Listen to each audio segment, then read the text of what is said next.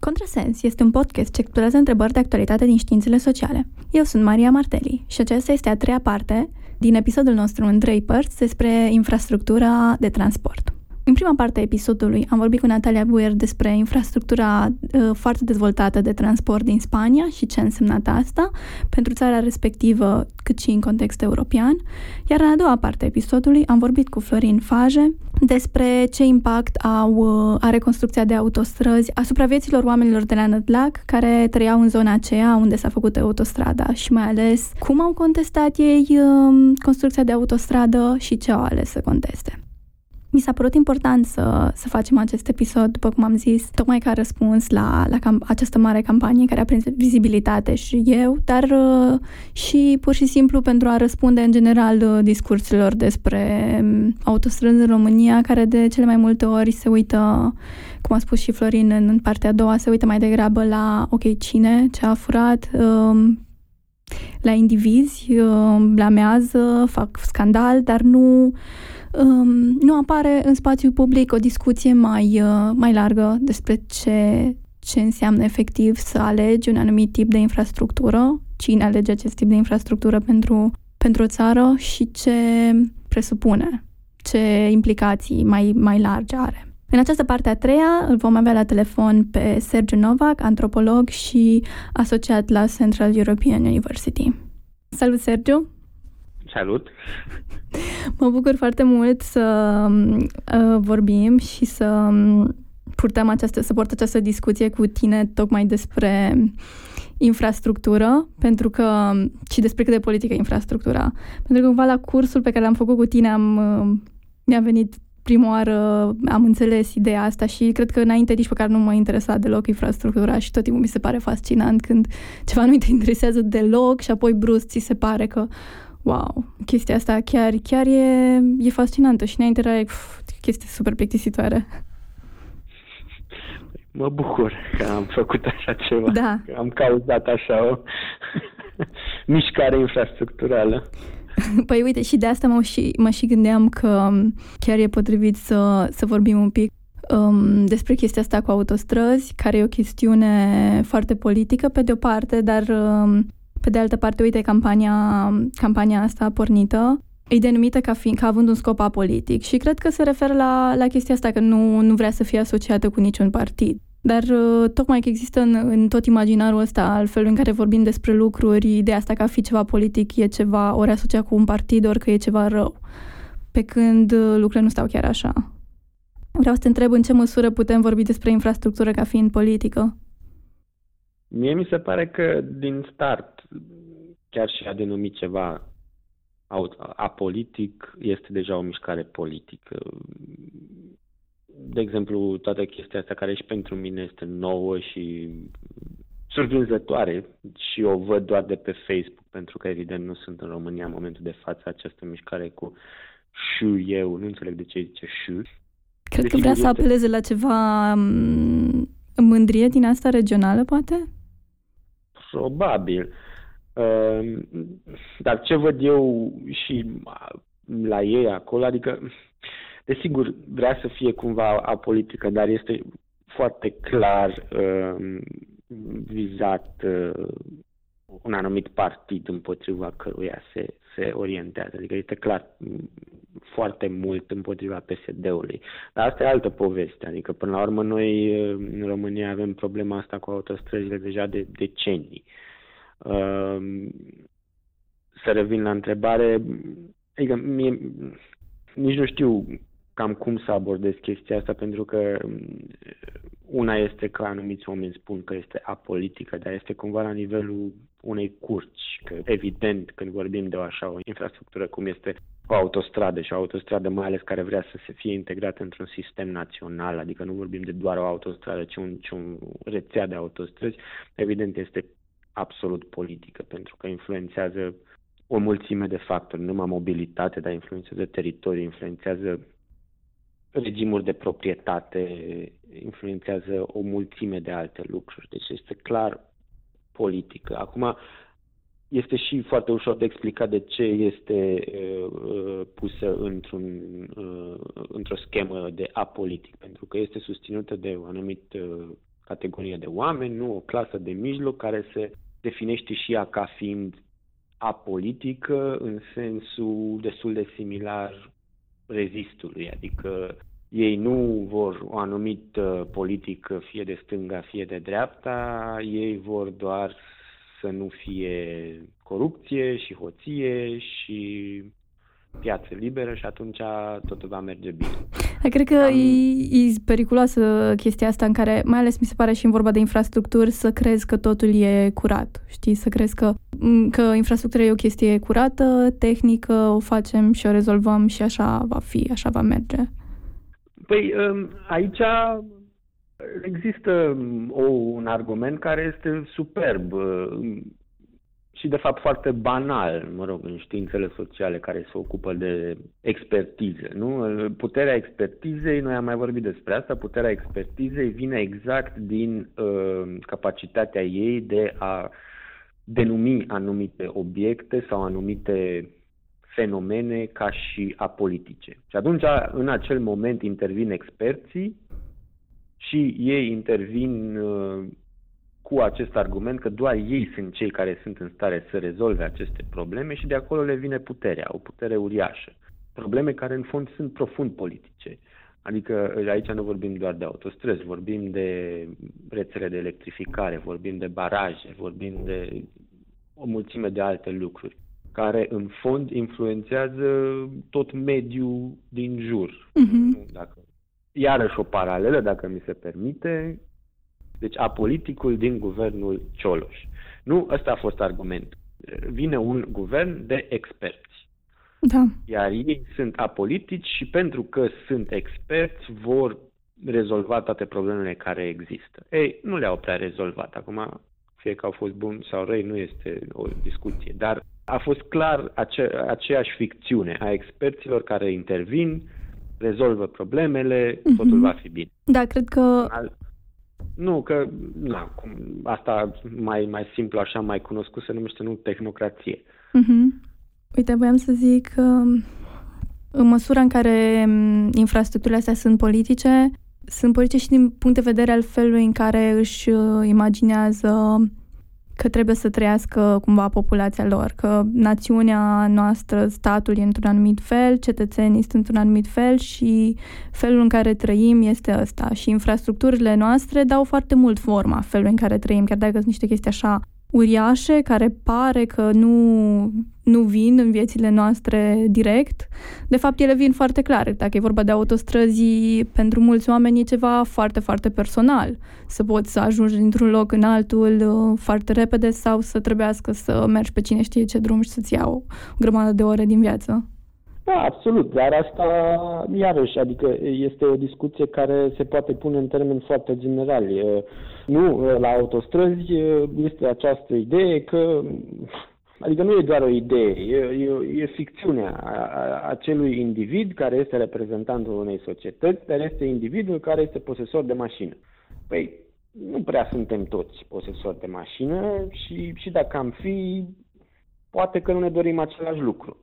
Uh-huh. Numai eu nu vreau să spun că uh, e rău să ai autostrăzi. Nu, e normal că, na, fiind așa de obișnuit cu mobilitatea și trăim și într-o lume în care chiar a devenit cumva necesar, normal că este absolut enervant să faci, nu știu, 8 ore de la Arad până la Brașov. Pe de altă parte, este mult mai enervant că faci 12 ore cu trenul. Da. Și acum, pe bune, asta este problema mai mare. Și am, am văzut că există, adică oamenii ăștia în felul lor sunt destul de conștienți de chestia asta și sunt, de exemplu, oameni care postează frenetic și aici pe acest șu eu, care spun că noi, noi nu vorbim despre chestia asta, sigur ne dorim și trenuri, dar ne dorim și uh, siguranță personală. A fost un argument care mi s-a părut foarte interesant. A fost un argument care, uh, pentru că uh, era un argument uh, destul de des repetat.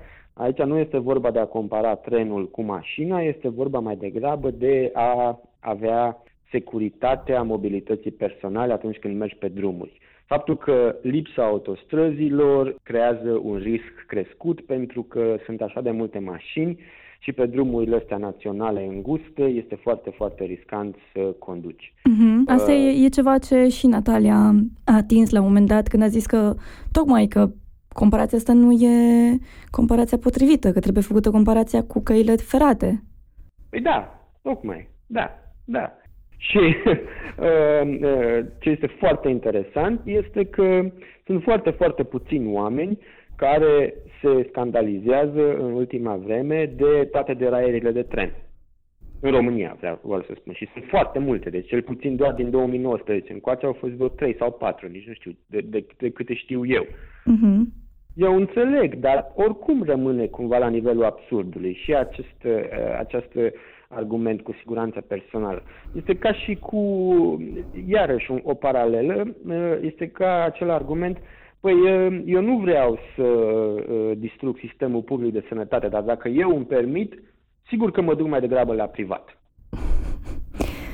Da. Chiar așa este. Adică Na. Dar la nivel, la nivel individual nu putem face niciunul dintre noi argumentul ăsta, adică la nivel individual fiecare, dacă și-ar permite, ar merge la cel mai bun medic.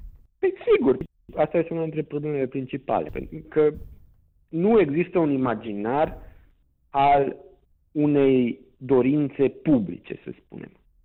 Toate aceste, toate aceste frustrări sunt canalizate prin uh, problematizări individuale. Că eu mă duc cu mașina și eu vreau autostradă și pe urmă comparațiile astea care, iarăși, asta este un punct foarte interesant, iarăși, um, această continuă obsesie de a te compara cu vestul.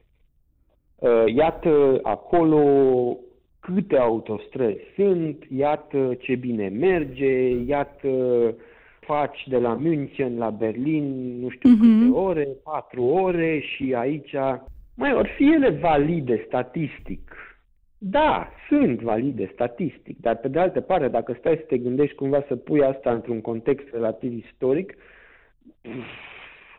toată comparația asta nu mai ține. În plus că se folosește de un imaginar din ăsta orientalizant, adică auto-orientalizant, uh-huh. vrem și noi să fim ca ăia. Păi vrem și noi să fim ca ăia super tare. Pe pagina asta de Facebook era o poză cu iată ce autostrăzi au ăștia în Toronto și era o poză cu o, o intersecție în asta uriașă, suspendată cu... și era plină, plină, plină de mașini. Păi, Doamne Dumnezeu, dacă asta îți dorești să stai pe o autostradă din aia suspendată, unde nici n-ai voie să parchezi, să mergi să-ți faci nevoile undeva, că stai blocat în trafic cu orele, păi dacă asta ne dorim, îmi pare rău, adică... Da, cred că avem așa, știi, când, când vorbim de, de infrastructură, oh. avem toate visele astea foarte mari, să fie, știi, ca în Japonia, unde toate trenurile sunt la timp și să fie ca în altă țară unde toate lucrurile sunt minunate și făcute bine, nu făcute prost, ca aici. Păi, în primul rând, acum, dacă numai să mă leg puțin, că după aia vreau să mai zic ceva, ă, dar ca să mă leg puțin de exemplu tău. Ă, păi vrem să fim ca în Japonia, au fi venit trenurile la timp, numai că știi că în Japonia sunt oameni speciale angajați care împing oamenii în trenuri pentru că sunt așa, așa de pline. Și sunt oameni speciale angajați care îi, îi împing în trenuri pentru că e așa de multă lume. Deci nu știu dacă pot fi venind ele la timp, dar cu siguranță nu sunt destule nici acolo. Și pe de altă parte, pe de altă parte ce vreau să spun, adică Orice planificator urban cu puțină minte la cap îți va spune că mai multe drumuri sau mărirea drumurilor existente doar facilitează mai multe mașini. Să lărgești bulevarde, să construiești mai multe autostrăzi, doar aduce mai multe mașini.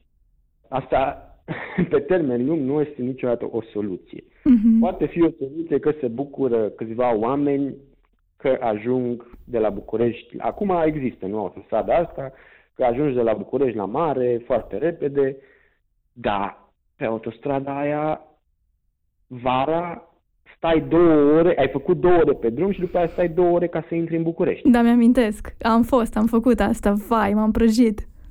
Deci tot atâta faci, că stai două ore, chiar mai mult, ca să intri în București. Păi, bravo, na, ce să zic. Și asta se reproduce și la nivel urban, nu numai la autostrăzi. Este o, e o problemă fascinantă, mai ales în orașele românești. Uh, orașele românești care, istoric, uh, au avut un avantaj de pornire din cauza socialismului uriaș. Avantaj care a fost pierdut între timp. La ce te referi? Uh, pe acest avantaj este că erau foarte dense.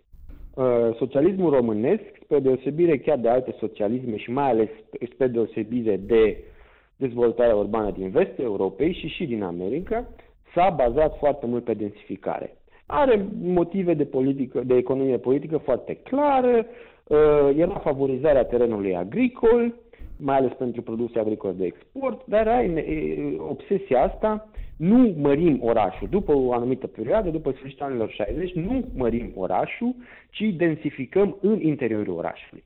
Și pentru motivul ăsta nu a existat suburbanizare. Asta a venit mult mai târziu, după anii 2000. Uh-huh. Mhm. Evident, a, și asta a fost o suburbanizare fără infrastructură, fără drumuri, fără canalizare, cu electrificare foarte proastă. Chiar și în aceste vile de lux. Acolo, în nordul Bucureștiului, unele dintre aceste complexe rezidențiale de lux sunt un dezastru. Adică acolo ei nu au canalizare, dar au vile de lux. Mă rog, asta e altă problemă. Ce era interesant era că a fost un moment foarte, foarte inter- ă, propice pentru a gândi un alt fel de oraș în România, acela. Sfârșitul socialismului, începutul ce numim noi acum, nu știu, economie de piață, capitalism. Ăsta nu a fost folosit. Imaginează-ți, de exemplu, un oraș ca Brașov. Un oraș de, mări, de talie medie. Acum, în Brașov, nu mai ai aproape niciun semafor. Sunt, da, ai, sunt sensuri giratorii, mi-amintesc. Așa da, e? Sunt sensuri giratorii uriașe. Bunica mea, cât mai trăia, nu era în stare să meargă de la ea acasă până la piață și era foarte aproape pentru că trebuia să treacă două pasaje subterane care nu aveau uh, scări rulante. Sunt niște bulevarde din astea în care traficul este continuu, asta unul la mână, doi la mână s-au desfințat toate tramvaiele, nici nu știu dacă mai există, dacă mai există, mai există maxim una sau două linii de troleibuz, și totul este bazat și orientat pentru traficul de mașini. Sigur, posesorii de mașini se bucură, este extraordinar. Dar altfel, mie mi se pare o absurditate totală. Mai ales gândindu-te în contextul în care Brașov este un oraș pe care de la un cap la altul îl facem 40 de minute pe jos. Mm-hmm. Dar mi amintesc că era și greu să se conducă prin Brașov, parcă e greu să conduci așa cu așa mult trafic și... Adică până și pentru da. posesorii de mașini e dificil. Nu de multe mașini și trebuie să te orientezi în toate giratorile alea. Devii un expert al, al giratorilor. E ceva incredibil.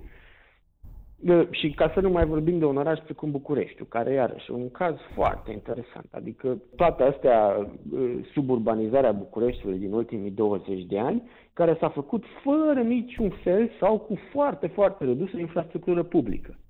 Nu există trenuri urbane în București.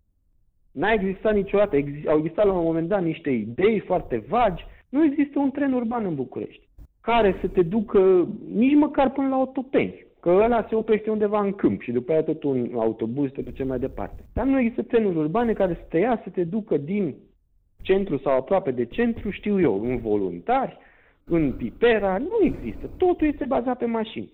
Păi și atunci te sigur că degeaba tot lărgești străzile și mai mari și mai mari, pentru că tot vor fi mai multe mașini. Da, păi dacă n-ai ce altceva să pui pe ele...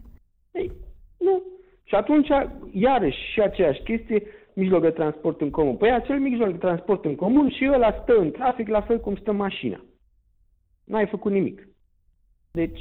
Da, uite... Uh... A, mă rog, astea sunt exemple singulare, numai că vorbesc mult despre dar nu uite imagina despre cum vrei să, să trăiești mm-hmm. într-un oraș.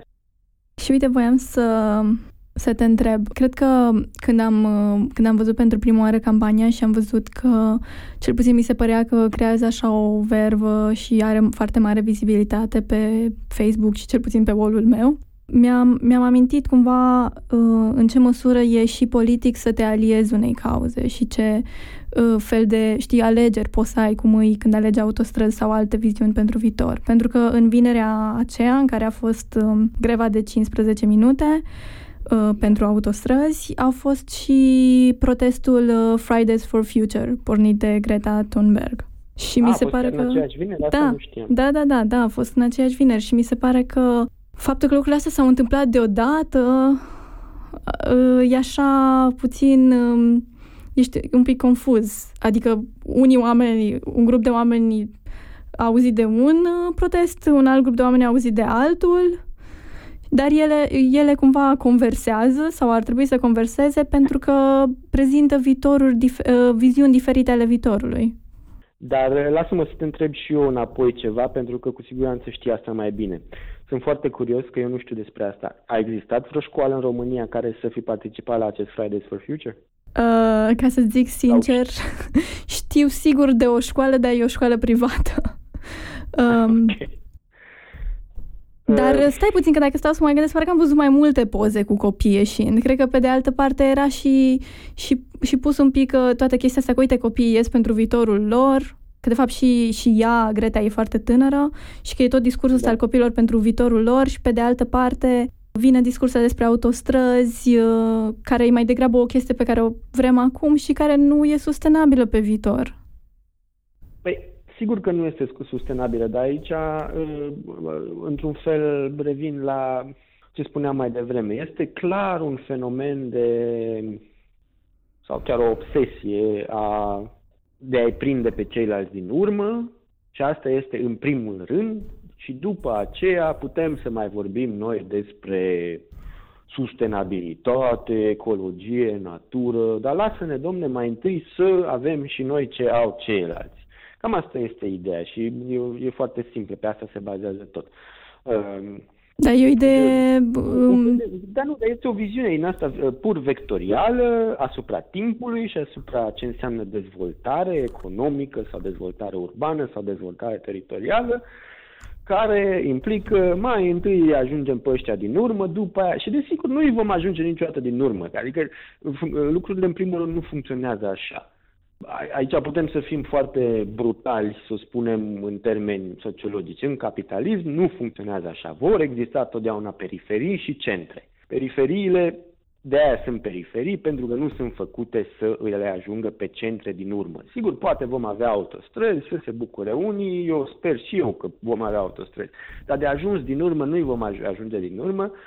Aici sunt temporalități diferite, sunt ritmuri diferite, nu vom fi niciodată Germania. Să se liniștească toată lumea, poate va fi bine, dar, dar pentru asta, dacă, ca să fie bine, înseamnă că ne trebuie alt imaginar despre ce vrem și ce înseamnă a fi bine. Că nu vom ajunge niciodată din urmă Germania. Ce înseamnă, în primul rând, să ajungi din urmă o țară capitalistă din vest, care trăiește din, din a coloniza economic periferia. Că toate filmele, cele mai mari filme românești, acum din România, sunt germane. Și tu îți imaginezi să ajungi din urmă uh, Germania când uh, toți lucrează pe 300 de euro pentru filme germane. Hai să fim serioși. Astea niște, niște absurdități. Deci, în primul rând, imaginarul ăsta trebuie deconstruit. Nu ajungem pe nimeni din urmă. În al doilea rând, dacă vrem infrastructură de un anumit fel, bine, dar atunci trebuie luptat ca ea să fie o infrastructură publică și să targeteze, să, aoleu, targeteze, vorbesc în termen de marketing, nu vreau, și să atingă cât mai mulți oameni. Deci nu doar pe acești oameni care își permit mașini și își permit în fiecare weekend ieșiri scurte la Sinaia sau la mare sau mai știu eu unde și care sunt supărați că nu au autostradă și stau în trafic. Nu doar ăștia hai să cumva să ne, ne putem gândi în termeni mai largi. Desigur, asta mm, e greu, adică eu nu sunt omul care să spună cum ar putea să se întâmple asta. Da, uh, păi... Nu prea uh, știu cum, că nu... Cred că asta e una dintre problemele mari dacă ne uităm din punct de vedere ecologic, ecologic asta cu dezvoltarea, faptul că există unele țări care deja au infrastructura asta dezvoltată și există foarte multe țări care nu au infrastructura asta dezvoltată, dar nici nu ne mai putem permite, din punct de vedere ecologic, dacă nu e vorba doar de ce ne putem permite economic ca țară, ne mai putem permite ecologic să avem uh, tipurile astea de, de mobilități um, pentru toată lumea, pentru că nu mai e sustenabil pentru planetă. Sigur, uh, aici sunt două lucruri pe care, uh, la, la care aș putea contribui. Prima este, și asta aș fi vrut să menționez mai devreme, dar poate și acum este momentul. Nu numai că aceste țări au avut alt context istoric în capitalismul global, ca să spunem așa, în care au putut să-și dezvolte aceste infrastructuri. Dar uh, trebuie să nu uităm că și multe din aceste infrastructuri sunt infrastructuri militare, mai ales autostrăzile. Uh-huh. Mai ales autostrăzile. Autostrăzile în Europa de vest și mai ales în țara cea mai autostradistă, dacă mi se permite prostia asta de cuvânt, în Germania, sunt produsul imaginarului nazist de teritoriu. Accesibilitate foarte rapidă de un oraș la altul. Pentru Europa, Germania are un teritoriu destul de mare. În plus, accesibilitate în așa fel încât să fie și vehicule militare de dimensiuni mari care să poată să intre pe aceste străzi. De aia, prima, primul val de uh, dezvoltare frenetică a autostrăzilor în Germania a avut loc în acea perioadă după Hitler, adică în timpul lui Hitler, care a fost după aia dezvoltată în altă fază, în faza nu cea mai uh, prolifică a capitalismului, imediat după război, până în anii 60, când iarăși exista un val masiv de investiții în infrastructură publică, care iarăși era uh, bazată pe un surplus, un surplus mm-hmm. care exista acolo. Acum nu mai există acest surplus și nimeni nu se mai bagă să construiască autostrăzi de la zero. Cel puțin nici în vest, adică nu se mai prea construiesc de la zero.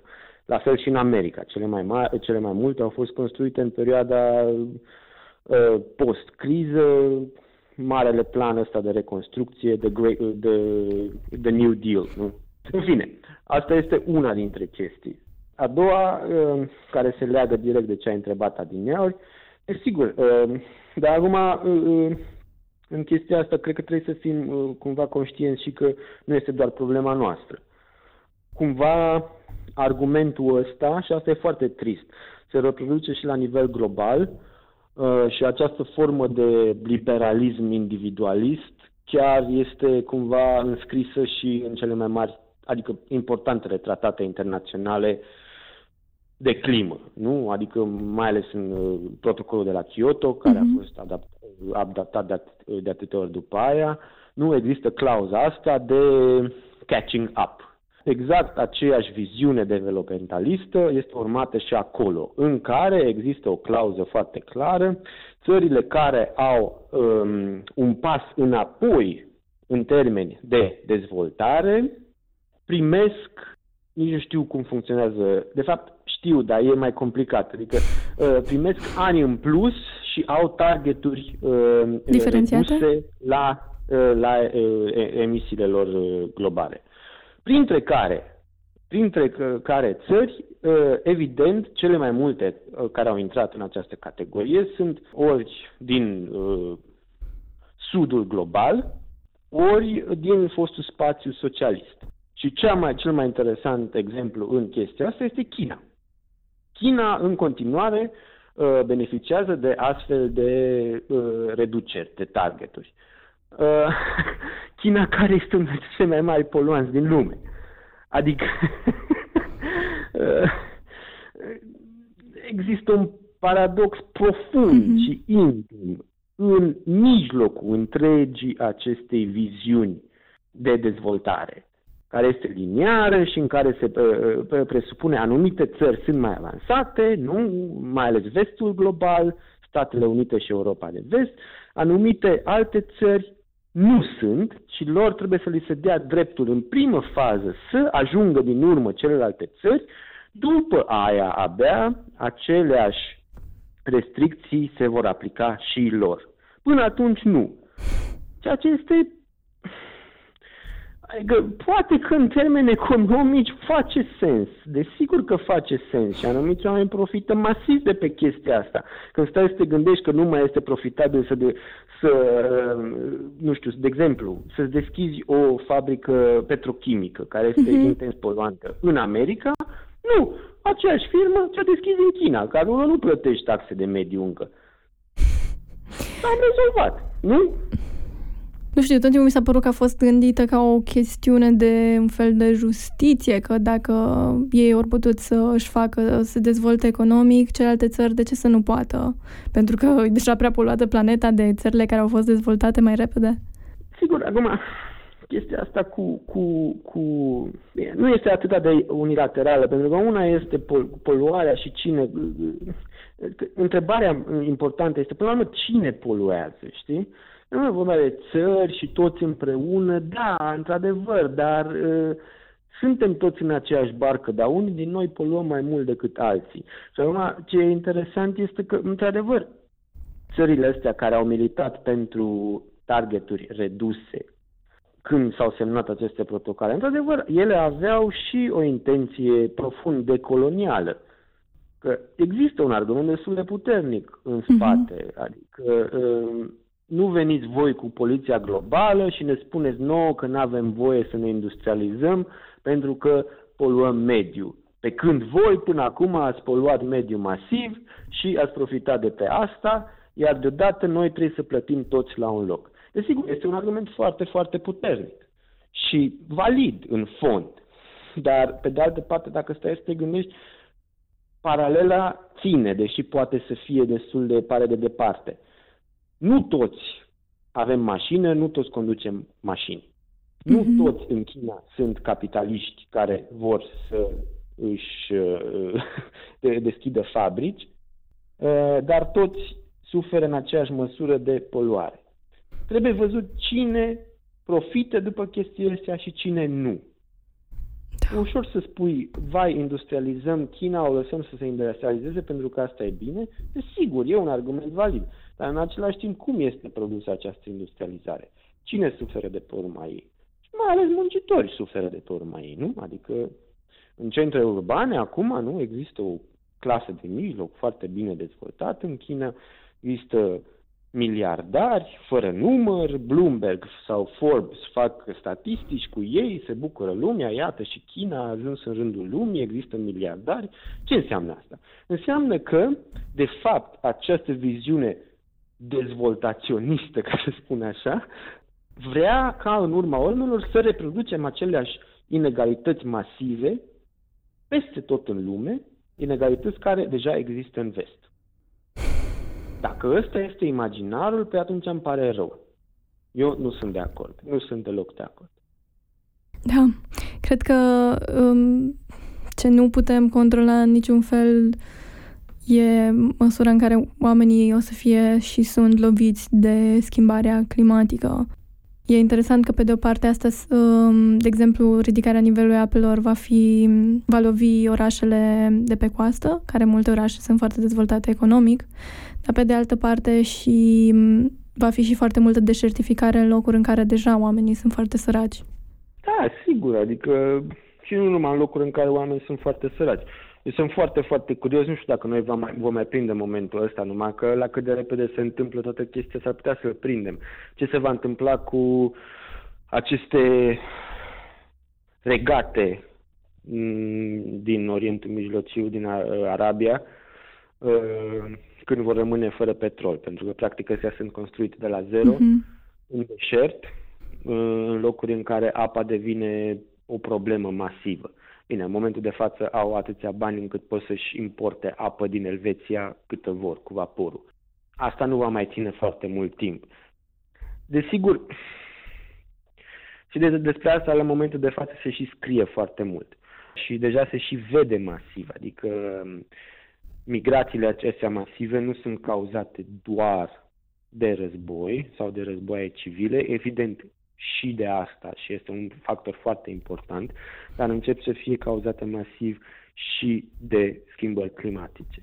Iar aceste migrații vor deveni tot mai ample și vor deveni o problemă tot mai mare.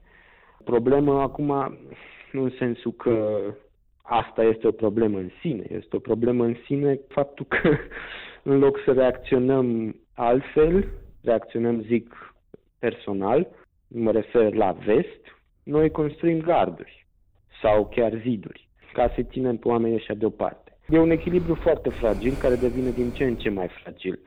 Um, și desigur, în momentul de față nu prea se vede sau se întrevede cum chestia asta s-ar putea schimba. Nu, adică în America ai un președinte care spune că nu există schimbare climatică. Da. În Europa cam toată lumea se întoarce spre dreapta. Nu, nu știu. Păi e... uite, vezi, asta, asta cred că um, vrea să, sau pe de-o parte simbolizează și uh, mișcarea Gretei Thunberg și chestia cu Fridays for Future, că lucrurile stau rău. Da, stau rău. Haide să, să trecem un pic dincolo de asta și să facem ceva, să nu ne blocăm. Că pf, când auzi cât de rău stau cu schimbarea climatică, asta e, cel puțin asta e senzația care mi-a venit mie, să mă blochez. A, nu, desigur. Și asta e o chestie într-un, într-un fel foarte, foarte interesantă. Uh, și bună. Nu vreau să spun că bună. Pe mine mă enervează faptul că au trebuit să iasă copii în prim plan ca să devină o chestie așa de intens mediatizată. Dar, na, în fond asta este logica media, deci e ok și că s-a întâmplat așa, dar uh, semnale de alarmă și o grămadă de dovezi uh, deloc da. fake news despre oameni chiar în situații incredibil de situații care nu le-ai dorit la nimeni. Practic, astea deja circulă de multe vreme și nu, nu au existat astfel de... Păi mă rog. e, e nevoie de extrem de multă, probabil, mobilizare și de imaginarii și de acțiuni foarte concrete, total diferite și care au impact la, la vieți la viețile fiecăruia, nu vorba doar de consum verde, ci efectiv toată chestia asta, să te gândești la infrastructuri și la moduri de viață diferite de cele pe care le avem acum. Mulțumesc foarte mult pentru discuție, Sergiu. Și eu îți mulțumesc foarte mult că am avut ocazia să discut asta cu tine. Uh, da, salutări! Salut, salut, salut! Cred că aș, aș vrea în încheierea episodului să, să mai zic încă o dată ceea ce s-a zis de foarte multe ori, faptul că infrastructura nu e doar o chestiune tehnică și ușor de înțeles și de simț comun, ea presupune o idee de ansamblu despre ce e dezirabil, cumva, ce e bine și în ce societate vrem să trăim. Ați ascultat podcastul Contrasens. Aceasta este ultima parte dintr-un episod în trei părți despre infrastructura de transport și infrastructura în general. Mulțumim că ați fost alături de noi. Invitatul în acest episod a fost Sergiu Novak. Acest podcast este susținut de Facultatea de Sociologie și Asistență Socială, Universitatea Babeș-Bolyai. Episodul de astăzi a fost produs de Maria, compoziție muzicală de Kind Studios. Pentru studioul de înregistrare îi mulțumim lui Flaviu și EBS Radio. Mai multe despre Contrasens aflați pe pagina noastră de Facebook. Ne puteți asculta pe SoundCloud, YouTube, iTunes, acum și pe Spotify. Vă invităm să ne susțineți munca cu o donație pe Patreon și așteptăm părerile voastre sau eventualele întrebări la adresa noastră de e-mail contrasensaron.prototmail.com